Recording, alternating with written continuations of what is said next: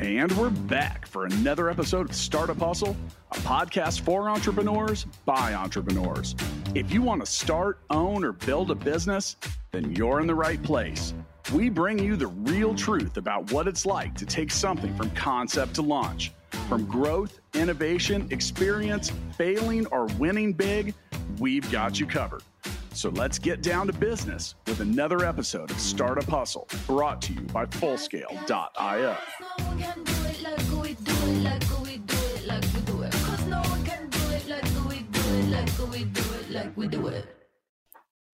What's up, hustlers? Welcome back. This is Andrew Morgans, founder of Marknology, covering all things e commerce, Amazon, agency life, entrepreneurship.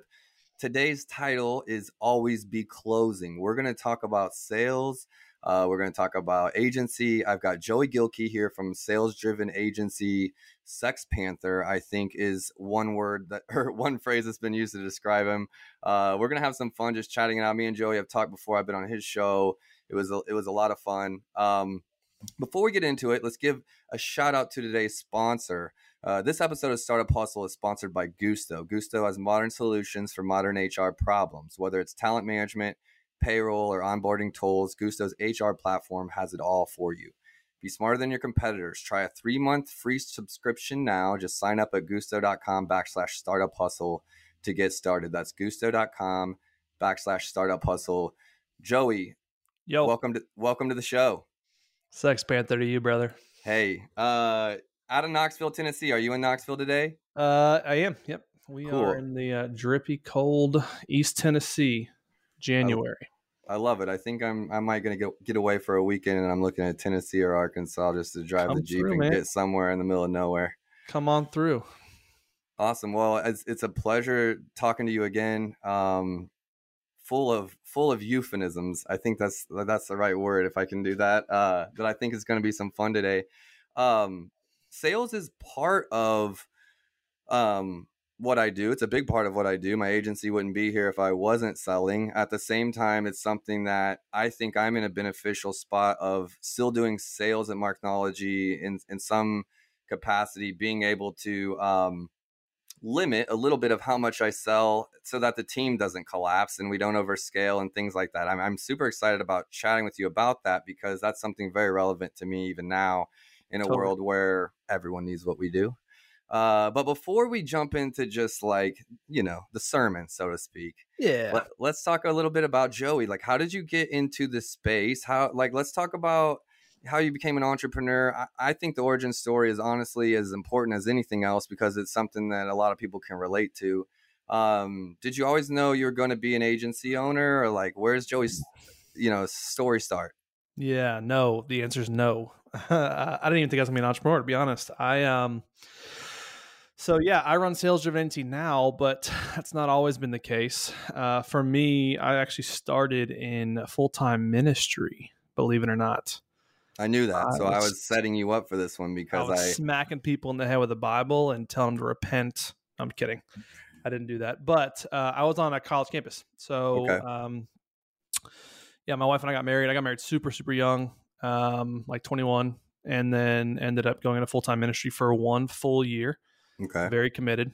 Um, at the University of Tennessee, I was on campus there, and um, yeah, it was that's where I started. I thought I had a really unhealthy view of money, to be honest, and so Yep. for me, like I was going to live this calling of being in full time ministry. What was interesting is uh, the mission. calling, the thought of of being a, a campus missionary, if you will, um, felt like a higher calling to me than business. And what's funny was I, I felt like I had a tug on my heart for years of like, no, I think that there might be something for you in the business world. So, um, I didn't have a whole lot of choice. It just kind of fell in my lap, a lot of opportunity um, that I couldn't say no to. So I got a really good opportunity to work in the corporate world, which uh, was not fun, but it was really good for me.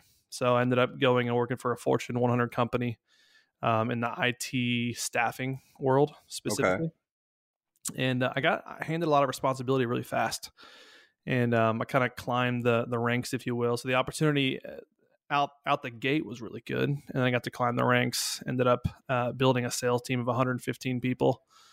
Um, hated corporate world, so I decided to leave, and I got poached actually um, by a a consulting firm, a local in Knoxville consulting firm. Can we pause planning... right there? Can yeah, we pause please. right there? Okay, so just as someone that's fourth generation preacher's kid, okay, missionary to Af- like was a missionary kid mm-hmm. to Africa. Um, my entire community, everyone I know, my entire bloodline is, you know, some kind of pastor or preacher, or evangelist, or something in the ministry.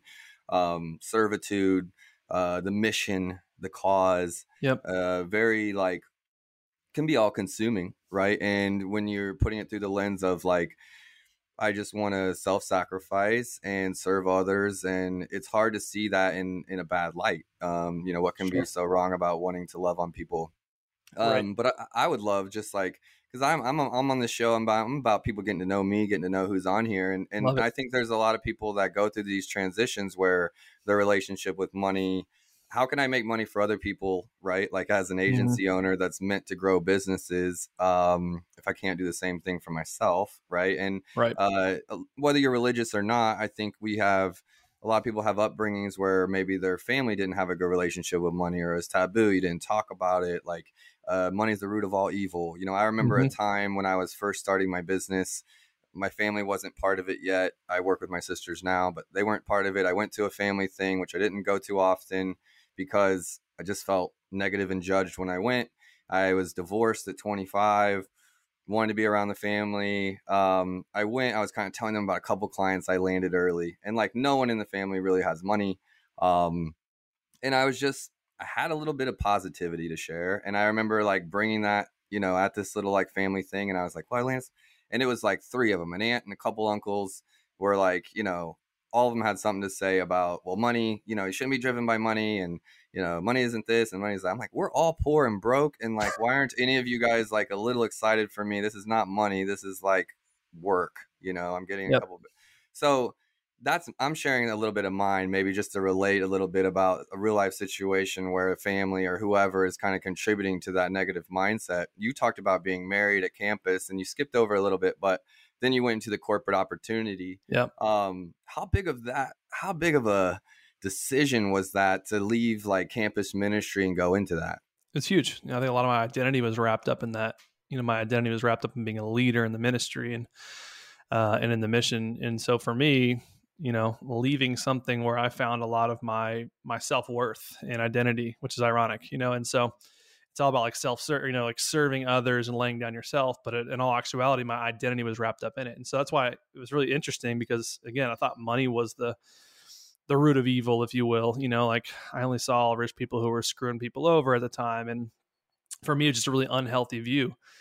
And um that's but that's all i saw right? But what, what's ironic was i felt like i had just as much in my own heart that i had to deal with and i was dead ass broke you know like And so I think for me, that was kind of a realization of like, dude, you got to get, you got you something going on in your own heart. It has nothing to do with, and that was kind of the out of the heart kind of flows out of the mouth. Right. And so I think for me, I think money is a magnifier of what's already in you. So if you're good and you're a good dude and you care for people, money's going to amplify that. And if you're yeah. not a good dude, money's going to do the same. But I think poverty does the exact same thing. It reveals other aspects of you. And so it was definitely an interesting journey for me.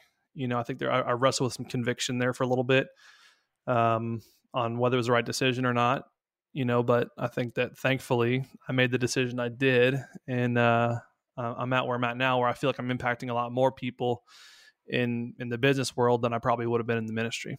Yeah, and that was something that from my family to a church I went to many years later. Um, you know, there was a, a minister there that uh, just having like a men's breakfast, and he said, you know, he just randomly was like, Andrew, uh, you know, your ministry could be business and helping grow people's businesses. And, um, you know, I had just never had anyone in the way I grew up say that anything ministry wise could be, could touch money or business. It was like these other different roles, musician or evangelist or speaker or whatever the case might be. Right. And it was, it was life changing for me to have somebody like of, uh, you know of that status uh you know say something like that over me is just kind of like this light bulb and i'm not very religious i'm not religious at all now i'm spiritual and you know so i'm not saying yeah. to any of those things but for me it was just like i i I'm someone that's been cultured by growing up abroad in some ways, but I'm also like had a very um, tight or closed-minded upbringing, and so Mhm. Hadn't even seen people in business or in the church doing business like at a high level. That was also something we didn't see. It's like you know you didn't just didn't see. I didn't see that much business. Um, I think honestly, a lot of us are very self sabotaging. Yeah. like I think because of that inward like conviction of I'm not sure I should be making this much money.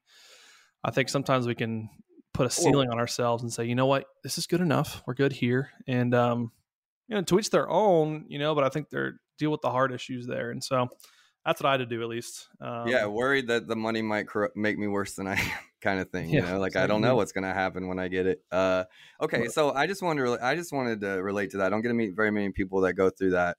So you're you're at a staffing company, and I know depending on what industry you're in, uh, you can do very well, especially if you build a team of hundred plus. Let's be honest. Oh yeah.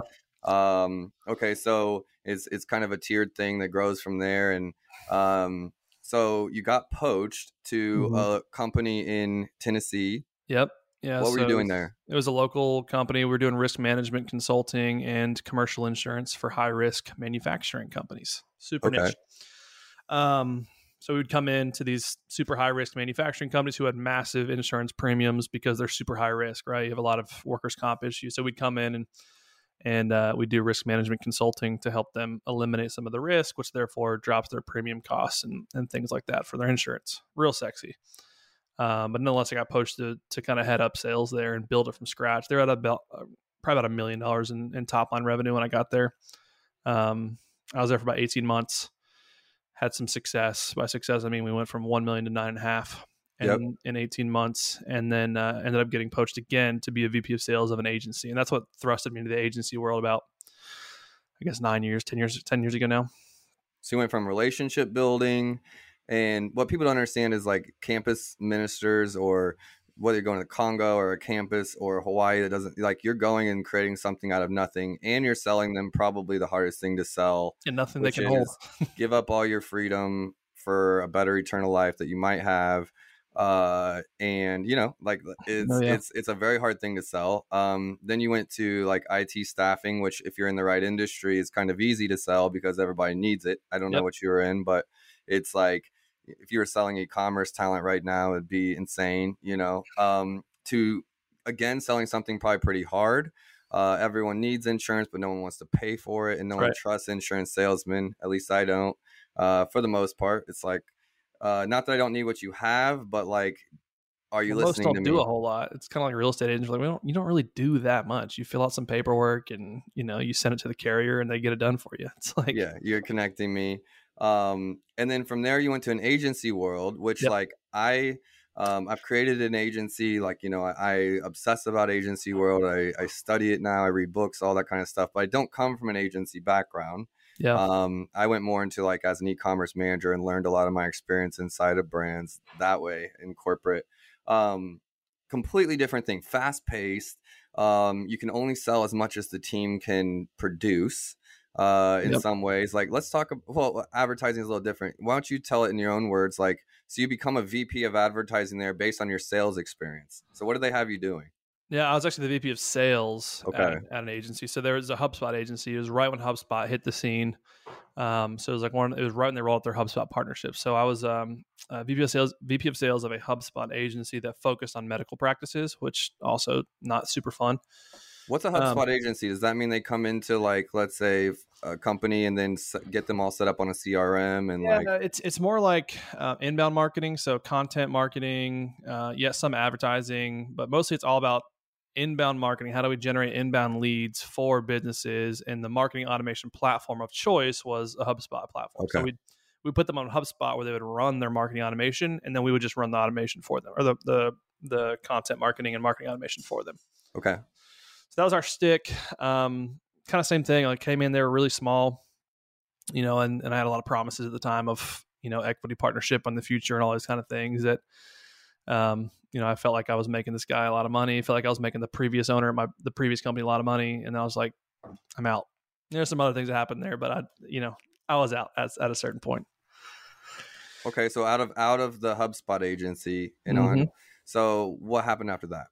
that's when I finally started my own thing. So that was Okay. my journey to starting something. What's ironic, people don't know this, uh, or not many people know this. Uh, I started a a funnel building agency. so, because here's my thought process: I'm incredible at sales. I know how to build sales teams. I just sold, you know, six million dollars worth of agency services to, you know, for this agency.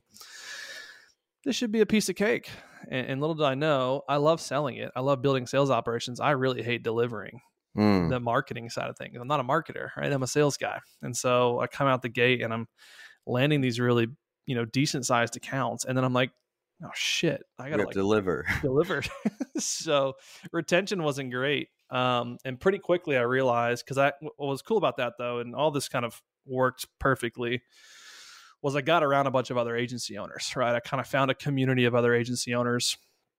And um I was very different, like kind of like you. I came to the space very different. Didn't have an agency background. Didn't have a, even a marketer background. But here I am now. I'm an agency owner, and I'm selling massive deals while these people are struggling to sell. Hmm. And they love delivering. They love marketing. That's why they got into it. They didn't get into it to sell, whereas I got into it to sell, not to deliver. And so I was like, "Oh shit, I, maybe there's something here." So I tapped a few of my buddies in the shoulder, and I was like, "Hey, like, let me build out some sort of. Let me just help you with sales." let me get some leads for you. And so that's what turned into my last company, which we exited back in uh, end of 2018. Um, but that was a company called Tribe, and Tribe was essentially an outsourced sales lead generation company. We would do outbound sales for agencies. Yep. I know that Um, well. That model. Yeah, that's, you're getting hit up by them all day, every day nowadays. Um, but at the time, we were really early to that space, and so there was kind of a, a, a blue ocean for us. And uh, I think I got out and exited at the right time, uh, thankfully, and, and built what I built now. But yeah, that was the. It was an interesting. I, I started an agency for very short, and I was like, I'm not doing that. I'm not, I don't. I don't like marketing. And then uh, decided I'm going to help agencies, and since then I've I've been doing it for now six years, give or take. I love that. I, I know a couple individual guys um, that have companies that are like brokers basically, and Mm. they they introduce brands to you know three agencies, and those agencies compete for them, and um, trying to give them like that kind of white glove service of, Yeah, that's cool. of working that out, and it's worked very well for them because you're just leveraging the relationships you already have to bring the best to the table, you know, and saving people that time, kind of like an IT staffer, but not, you know Right. or, Yeah. or um so definitely understand that space and then also like what i was bringing up kind of at the beginning of the show was that deliverable piece right so Yeah. you know in uh i i also am a co-owner in a property management business and property investment business here in kansas city Cool. um, for me it made a lot of sense one i had a best friend that was leaving the military after seven years as a captain military intelligence to like go start doing investing in real estate and i'm like i want in. Like if he's involved i want in because totally. it, you know just the ability to break down a market and the numbers and everything was like uh, he's just an amazing human. I was like i want in. The other thing was like on the airbnb side of what we do with property management um, there was so much like that's the same as e-commerce. So photography building listings online automation systems chat process chat Yeah, I like got it's like nine. I'm about to have seven, but I had nine, or I have nine Airbnbs currently. okay in the tennessee area Yeah, all in Knoxville. cool i love that well we'll have to talk about that a little offline For sure. uh, The cash But, like. Yeah, but for me, it's like, look, his team is one of the best in not just the city, maybe the Midwest. The sales team that he's built over the last three years, and I benefit from that as you know. Um, but they have their own thing on the sales side, and so I've been here for the last three years watching my best friend and partner build a very good sales team.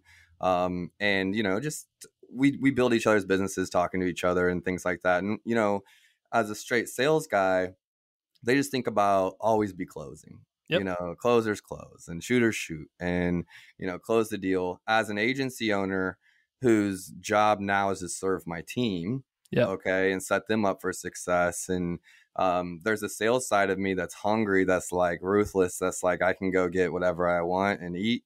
Um, but I also know that if I over inundate or uh, overwhelm the the deliverable side of the team that I will crash and burn. And my reputation's burnt, trust is burnt, like you know all those things. So it's it's definitely a give and take that um, I've had to navigate as someone in between versus just being a go go kill go kill all you can eat kind of kind of Mhm. team. Um, and that's a unique position um, that you know I have to tell a sales guy now that's working for me or Brian or like you know because I've seen him have an amazing contractor or to like do amazing projects on these houses sure. they're flipping. Re- you give him three projects and that guy crashes and burns. He has two and he's mm-hmm. amazing. Oh, you know, yeah. and you're like, well, I have these deals. I can make all this money if I just push. And he says he can do it. And yeah, because everybody wants to get paid, everybody wants that opportunity, but you can overwhelm the deliverable side. And smart 100%. move, smart move on your end to um, move to Tribe. I think that's it was called Tribe, right?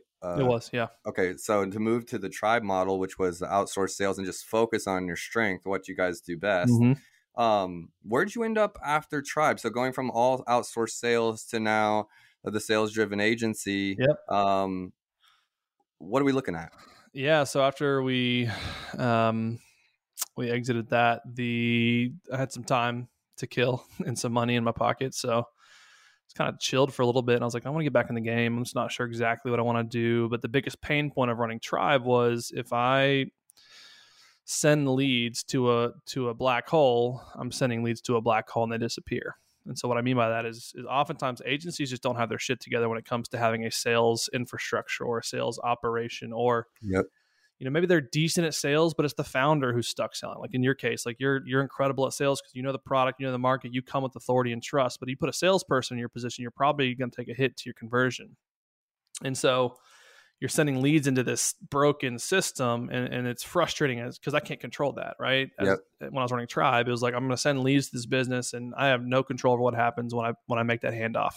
And if you don't close, eventually they'll stop keeping you on retainer to oh, be yeah, their sales team because you've out, overwhelmed man. them. Yeah. And it's what have you done for me lately? And it's you know it's it's a typical agency thing. If you're do anything from a lead gen perspective for agents as an agency, like you know the pain point of your client saying, "What have you done for me lately?" or you know their their CRO sucks on their website, but you're driving amazing traffic to them. It's like, well, I can't control your CRO until you give me the CRO business. And so, like, same thing here is just different side of the coin is sales instead of you know marketing. So that was a big pain point that I recognized when I ran Tribe. It was one of the frustration frustrating reasons why I ended up hating running it and just decided I'm done with this. And someone gave me enough to to walk away, and I was like, cool.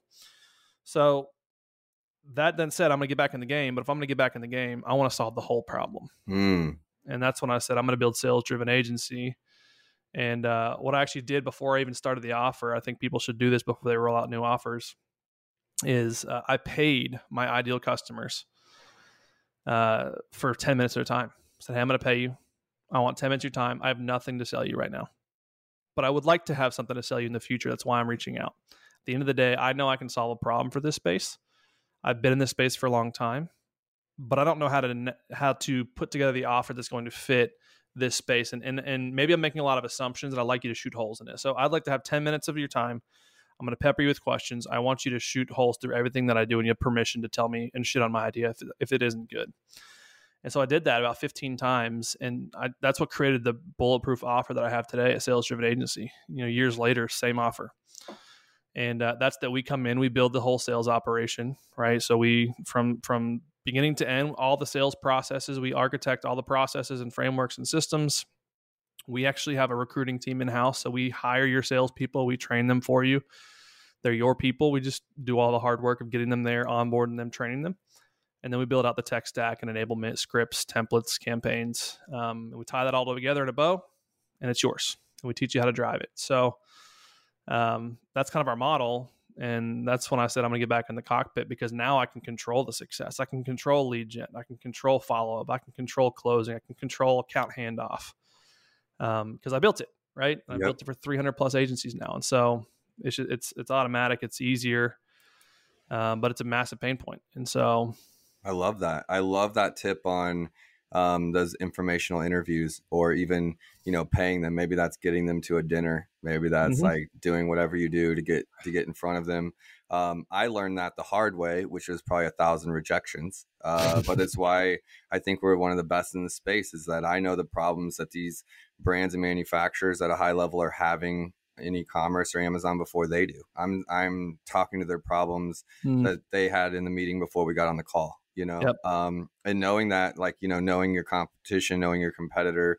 knowing um, the your client and everything that they need Um, that's why I've gone full service with my agency, which is very hard uh, to, to deliver on every level. But that's why I'm also so confident about my team right. and what we do is because I solve for all those things. I was tired of having clients or brands go out and get bad photography that doesn't work for Amazon. Or, um, you know, I launched my own warehouse in 2020 for my brands that I'm building because I was, yeah, I've talked with 300 plus 3PLs in the last 10 years.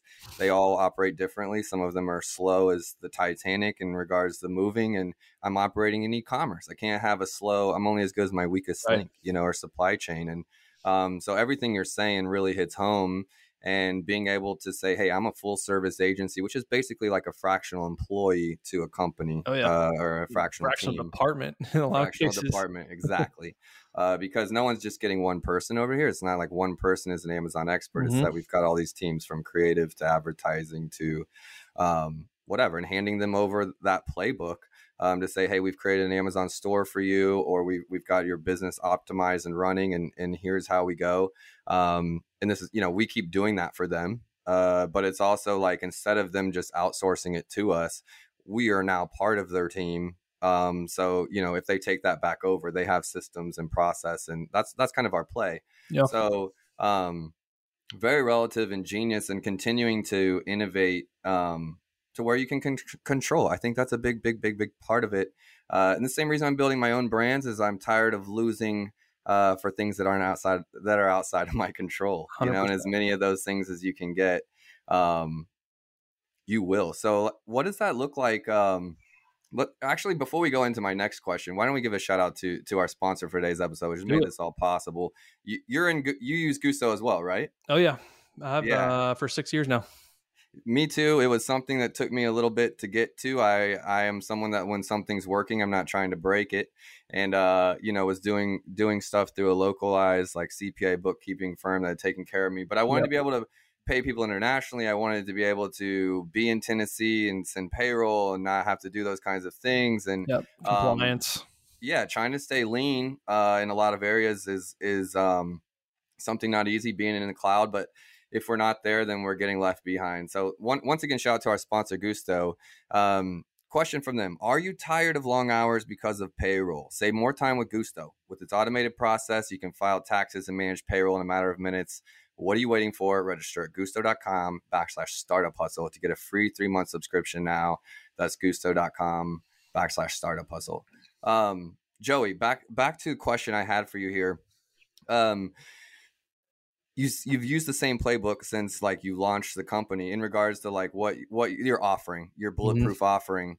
Um, you're going into companies, you're you're going to the company you want and saying, "Hey, let me help you build out your sales team." Um, how do you find? How do you know what companies are using? Maybe like let's say a founder like me plus one or something like that. The ones that you know need a more sophisticated yeah. um, a new a more sophisticated process like what's your methodology for for finding those companies? Well the good thing is, is there's probably 2% of agencies that i feel like have a, a really really good sales operation that doesn't involve the founder maybe even less than that. So my uh, the world is my oyster kind of thing. I can probably throw a rock and and hit an agency that's okay. that needs our help. So that's one thing. But i would say outside of that for me um, by the nature of how we price like I can only work with seven and eight figure agencies um, today. Now we're about to roll out a six figure, and I'm about to do the same thing where I interview people and pay them for their time as we roll out an offer for the smaller, you know, the much larger market, but the much smaller agency. Yeah. Um, but for now, I only work with seven and eight figures. So I know typical agency operates at about $100,000 per full time employee, rough estimate for revenue. So if they have 25 employees, they're likely doing between 2.2 and 3 million. 2.5 would be a safe guess. So I know one, they can afford us. Two, I LinkedIn slash Apollo.io or other data resources tell me do they have sales titles in internally? Um, is their sales title just like a sales leader title or a VP of sales? Because if so, they don't actually have salespeople. They just have like a some guy who kind of does the pitches and proposals, but he's not going out and drumming up new business. He's not doing follow up and nurturing and closing. Um, and I would say most agencies don't have that. And so yep. for me, that's what I'm looking for is employee count because no one's going to tell me their revenue, but because I know the space well enough, I know your your revenue within a million or so. I can guess. Um, and then do they have sales titles? And if that's the case, um, if they have less than two sales titles, I know I can come in and, and blow it up pretty quickly. I love that. Um, I have a question for you because yeah. I'm just I'm getting you here and I'm going to interview you to help myself. Let's do it. And hope and hopefully it helps some some of the listeners too. So one thing that's been, you know, I've got a guy working on commission only. Mm-hmm. Um, what we sell, there's so many people that need us too. It's like you know shooting fish in a barrel kind of thing. Right um, it's more it's less about finding them and we have a great inbound funnel that i've just built through years of content and trust and reputation and, and uh, biz dev and things like that great. Um, but outbound is something we're building and we've had some success testing other stuff um, one thing i guess what's what's on my mind is like a big role of me still saying in the sales whether that's at the end of the funnel or not is that most sales guys or men or women whoever don't necessarily are not thinking of the team first, right? Mm-hmm. They're trying to get paid. They're trying to yeah. get paid. They're trying to go get new business. That's their role. Delivery team. Correct. And so for me, that's a huge concern as like us getting results and quality of the team and not wanting to lose employees, which is a huge thing right now in our space.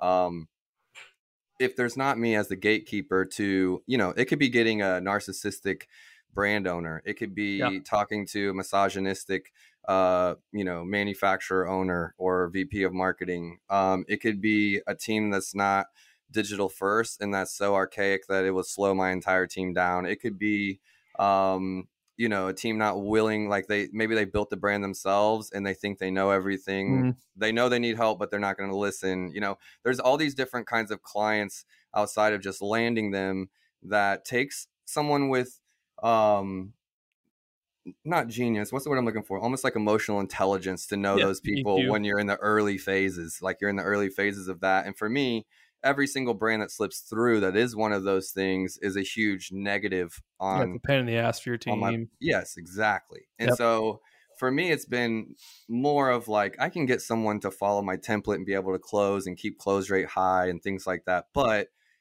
um, getting that built into the culture of my sales team is something very concerning for me. Like I would mm-hmm. love to just get your feedback on that totally. or like yeah. tips or ways that you combat that. I'm gonna give you two two different answers. Um, one is is I think it does come down to what you just mentioned, culture for the sales team. I think that one thing that I have always taught and one thing that I do internally in my team, I have a pretty decent sized team myself. And for me, because we're the same way, I can get some terrible clients if I if I allow it. Yeah. When it comes to bringing on and onboarding a salesperson, right? Like it's easy to hire a salesperson. It's easy to fire a salesperson. It's not easy to make them successful. It's not easy to onboard them. Not easy to train them. Not easy to manage, lead, and coach them. Um, and so that's why I think it's important. What we do is important, right? We come in and build those frameworks out to make sure that's successful. But part of that is product market training, right? And, and part of product market training that you assemble for your salespeople is what offers do we have? What's our product? What's the things that we do for people? But it's also market training. Who is our ideal customer profile? What does that actually look like? What are call recordings that show ideal customers?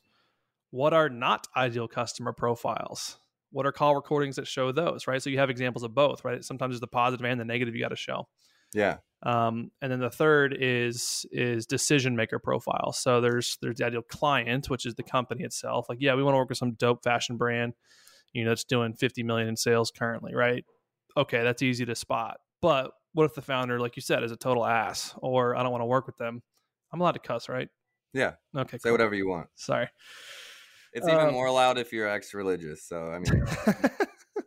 so so the um so that's the company, but then you have the decision maker of like who who am I going to be interacting with? Who's my team going to be interfacing with?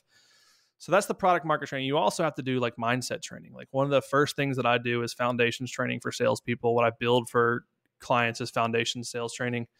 And that's all about like what's the sales mindset, right? Like the people around you are dependent on you. They're dependent on you financially, right? Because because the revenue you generate eventually goes to pay the bills for those families that are on your team, and they don't control revenue. So that's on your shoulders. You should feel a healthy weight there. The second is is is training them on simultaneously you also you also are the gatekeeper to their emotional bank account, right? Yep. And so there's that. Well, if they're in a commission only or a high bonus structure type of model, right? Which I'm a high I'm a big proponent of base plus commission, having a really healthy commission model. Um, then they're a hunt. They they eat what they kill. Well, that you know, th- there's a there's a conflict of interest there. So what do I do? I incentivize you to walk away from deals with money. Okay. So I'm not going to pay you the same as if you closed the deal, but you don't have to do the hard work of closing it. If if it's a deal that we could close and it gets to a certain stage in our pipeline, and you identify that it would be cancerous to our team, it would not serve our team, and you walk away from it and you send me the recording, said, "Hey, Joey, um, I walked away from this deal. Could have closed it. Here's the recording. Uh, I just didn't feel good about it for the team's sake, dude. I'm striking you a check. I don't care. Thank How you. does that? Can I ask? Like, you don't have to give me your numbers, but theoretically, how does that work? What? What?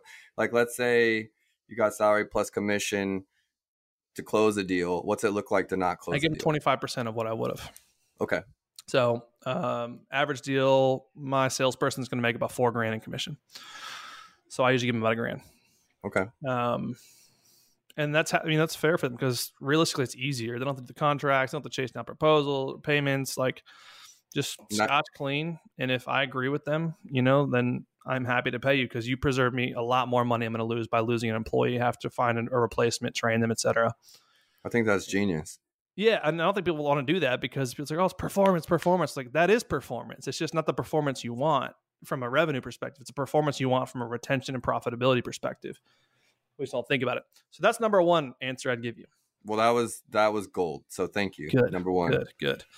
The second that I would give you is at the end of the day, if sales is doing their job, meaning they are going out and they are hunting and they're killing, you know, then there is going to be that tension in a in a in a people business like an agency where you might stress out the delivery team. Now, I would argue I'd rather have more revenue to go fix the delivery problems than have no delivery problems but no revenue. You know, so that's that's one mindset I have to always remind myself: be quick to invest in solving the problems. Um, but what I tell people, because this does happen, is if if you feel as though you need to tell your sales team to slow down, um, momentum is one of the hardest forces or or whatever. I think it's called a vector technically because I get corrected all the time. But I think I like saying it's the strongest force in all of creation is momentum. It's hard to create. It's also hard to stop. In dating, in business, in It, it anything. is. It's huge. fitness. Like, yeah. It's huge. And so you don't want to stop momentum. So how do you do that and take care of your delivery team? Well, I, I think of growth in three categories. Pipeline, where are leads coming in? How many leads are we, are we getting? Inbound, outbound referral. Win rate, how many of those leads are we winning into paying customers? Client value, what is a client worth to us? And all three of those, if you pull on all three of those levers, you can have that hockey stick growth. Well, in some seasons, it doesn't make sense to pull on all three of them. So what I would do is I would say, hey, don't stop, don't slow pipeline down, don't slow win rate down. I'm going to organically slow win rate down by saying, hey, you can no longer offer any of our our packages less than let's just say your average deal is 7500 bucks a month. You can't charge any less than 10 grand moving forward. You can't charge any less than 12 grand a month moving forward. Yep. Because what that's going to do is it's going to lower your win rate, but it's going to keep revenue high, right? So you, I always give the analogy. So I'm probably talking too much, but No, you're hopefully not. it's helpful for someone out there. Um, I, I give the uh, there's a story I, I like to tell of uh, there's an entrepreneur who goes and gets his hair cut from this barber. He's been doing it for 20 years, ever since he was a kid.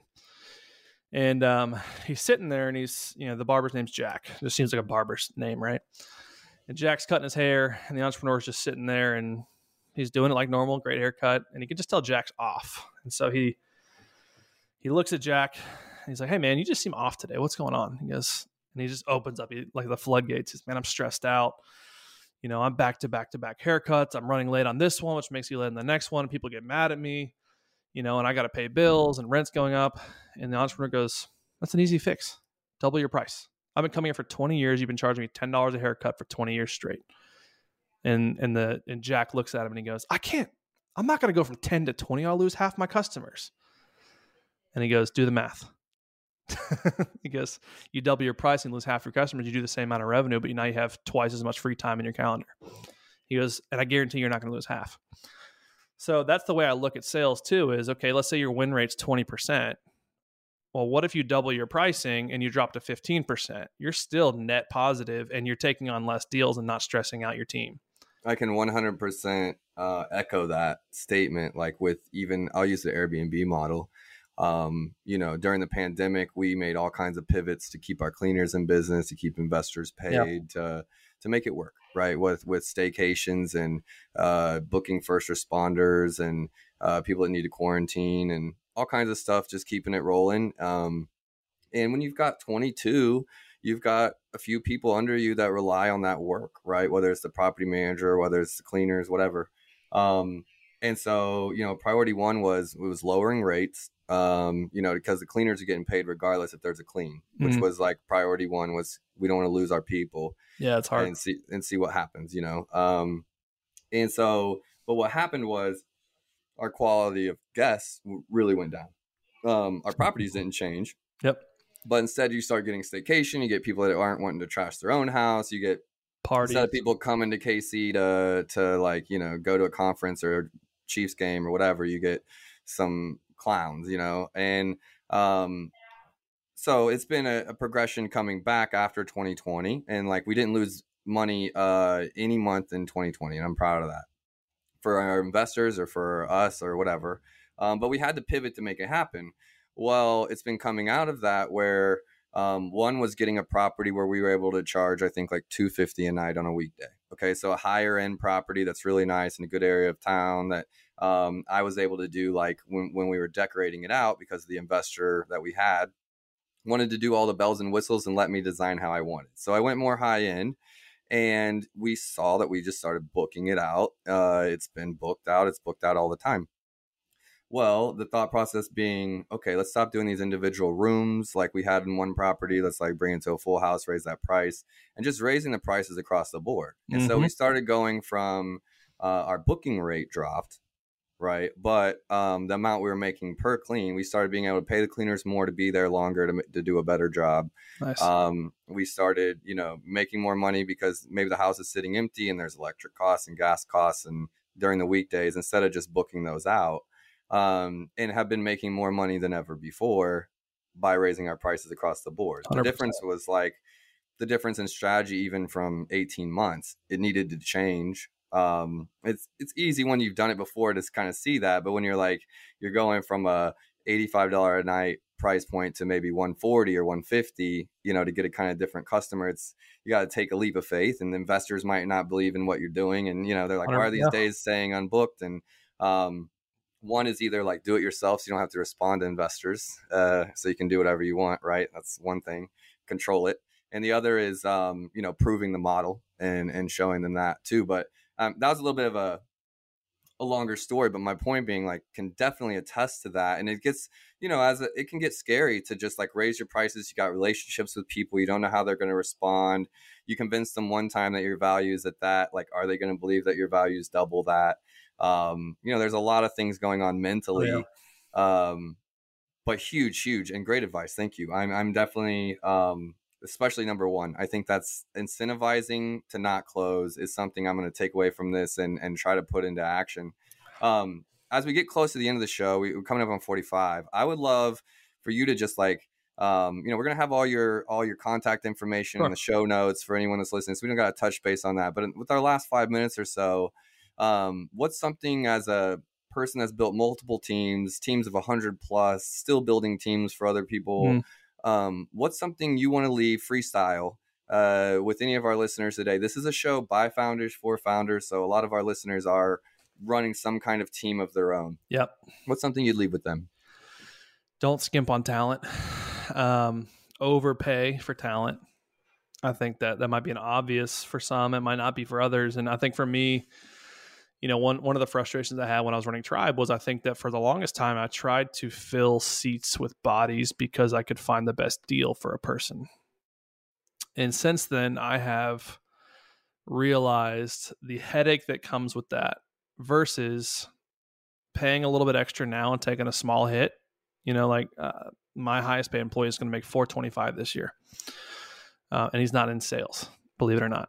Wow. And so I'm and I'm happy to strike that check because he oversees our entire delivery team. I don't have to manage him. I don't even have to talk to him. I want to.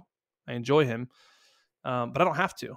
And and I am I am more than happy for him to make build wealth through my company. One, because he's never going to leave me. He's not going to make that money elsewhere. Two, because I trust him and he feels as though he really owns something. And so he has no need to leave elsewhere. He's making more than most entrepreneurs probably listening to this. No offense to, to you guys listening. Um, and so for him, I know I'm going to have the best talent. I'm going to, he's never going to leave me. He's loyal to me you know and and that's that's something i would say is is a worthwhile investment for me and, and that's exactly what it is it's, see your people as an investment not as overhead yeah, yeah. that's what that's, they are they're investments that's amazing so i think when you think about like an, a real estate investment portfolio you want to add the best properties that are going to add the most value to your portfolio like your company is a portfolio and the people that you install in your company are those assets and so yes uh, you want to take care of them. You want to set aside OPEX like you would in real estate, operating expenditures, things that come up, right? You want to set those aside to take care of your, your assets, your people. And so, um, at a certain level, I think at the very beginning, it's about your offer, right? It's about nailing the offer. It's about, you know, product market fit. Um, but at a certain level, when you figure that out and you figure out how to somewhat grow relatively systematically, it becomes about the people. Yep, that's where I'm at, and that that's that's that's definitely where I'm at. Which is like, look, my full time job now, whether it's sales, whether it's whatever, is like, and that's not even coming from the religious background. It's just like I think that's just a principle of leadership. That's yeah. I got my job is to protect and serve my people to get the best results. Yes. Um, whatever that takes. And I know that I personally, as an agency, am, am, an agency that probably overpays on labor. Like if someone was to evaluate my books and um, but I'm nothing without my people. So, you know, investing in them for sometimes for some of them, it's career jumps. Mm-hmm. It's, you know, e-commerce, like they were doing GMing of a restaurant or yeah. whatever the case might be and moving over. And so giving them that stability and investing in them until they get up to speed. Um, but yes, well, I'm one of those agrees with. Dude, it's, it's, I'm a big fan of value based pricing, right? I want to price what my clients pay us, I want to price it according to the value that I bring to that company. I think it's reasonable that if I can drive a million dollars in revenue for you, that I should charge $100,000. That seems like if you put a dollar into the slot machine, you got 10 out, probably a pretty decent gamble, right? Yeah. And so if that's what I believe we can do, right? Same thing. If I can, if I can drive 10 million, then I'm probably going to charge you 500 grand, you know, yep. more than likely. If, if, I can, if I can actually attribute what we do to, to do that. Now, what's interesting is, is if we do that with our clients, why don't we do that with our employees? It's about the value they bring to the company. And what's ironic is that we don't think about this. We drive more value for clients and therefore can charge more when we have more valuable employees who can help us drive more value for clients. Hmm. And so, why not pay them more because they're helping you charge more? I love it. That's the and way I look at it. I think one other thing here that we can say to the founders, maybe that aren't in the position to pay an employee 425 mm-hmm. is, um, you know, at the beginning, I was using interns from the high school program. I was using yeah. UMKC graduates or, or college internships. I was, my sisters were my workhorses because they believed in what I was doing. And, um, you know, so we, you do whatever you have to do to get by. Yes. And for me, that was, young, unex- inexpensive talent at the beginning. Uh, I didn't yeah. want to go. I didn't want to go outsource because I I believe what we were doing needed collaboration, and I needed like people butts and seats to listen and watch and learn yeah. versus like process sent overseas. Um, but I think what got me here is not what gets me there, kind of thinking. Mm-hmm. And there was a there was a turning point where okay, girls, now even if it's going and getting someone that makes more than me and me and the girls, it was like we need some talent. Yep. Um, and so trustworthy talent too. But it was like, look, if we want to get some people that are at a managerial level to be able to like do this in the corporate world or whatever the case might be, mm. um, we're gonna have to pay. You get what you pay for. Um, and it was like, I, it was definitely that what got us here is not what gets us there. Yeah, it's and, top filling. That's what we call yeah. it. So you got to top fill your talent, and and like you said, what got you here you got a top fill with better soil on top. And sometimes that you know that's not a slight on who got you here. You know there's a there's an aspect of loyalty here but we're also in a world where it's meritocracy and and we got to pay bills. And so if we feel as though the people who got us here can't get us there and there isn't a role for them i think that unfortunately we have to promote them to someone else's company as i like to say. Yeah but, there is no there's no one that's left marknology that didn't leave with um you know, four zeros, five zeros, more like five zeros plus, Hmm. um, you know, growth. And so, Good. um, awesome. you know, feel bad about that if you want, right? But it's also like, hey, being here and whether we promote you to another company or you move on yourself, You're like part of their journey. You know. exactly, and you That's can see you that. And it. so, you know, I tell our tell our team, um, at the end of the day, when you leave here, if you choose to leave or whatever the case might be, a reflection of us.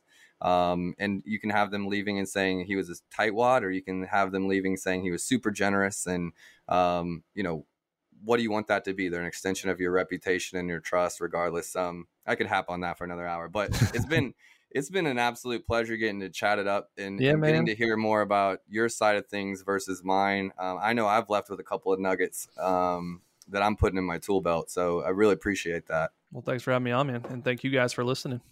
Yeah, of course. And once again, shout out to our sponsor for today's episode, um, Gusto. Manage your HR needs with Gusto is the way to go. Make it easier to onboard talent, handle payroll, support your people in any way. It's what we are talking about this whole show. Gusto's platform is powered by advanced technology, so talent management and payroll processing will never be the same. Try Gusto for free. Sign up at gusto.com backslash startup hustle and enjoy a three month free subscription. Uh, Joey, if I'm in Tennessee, I'm going to hit you up. Uh, it might be as early as in two weeks or something. I, I'm Come on taking a road trip, try to find I'll a take tree you to my 70 acre ranch and we'll shoot stuff. Yeah, that sounds like a blast. Um, it's been a pleasure. Thank you, listeners, for tuning in, and we'll see you next time. Startup Hustle's brought to you by Fullscale.io, helping you build a software team quickly and affordably. Make sure you reach down and hit that subscribe button, then come find us on Instagram. See you next time.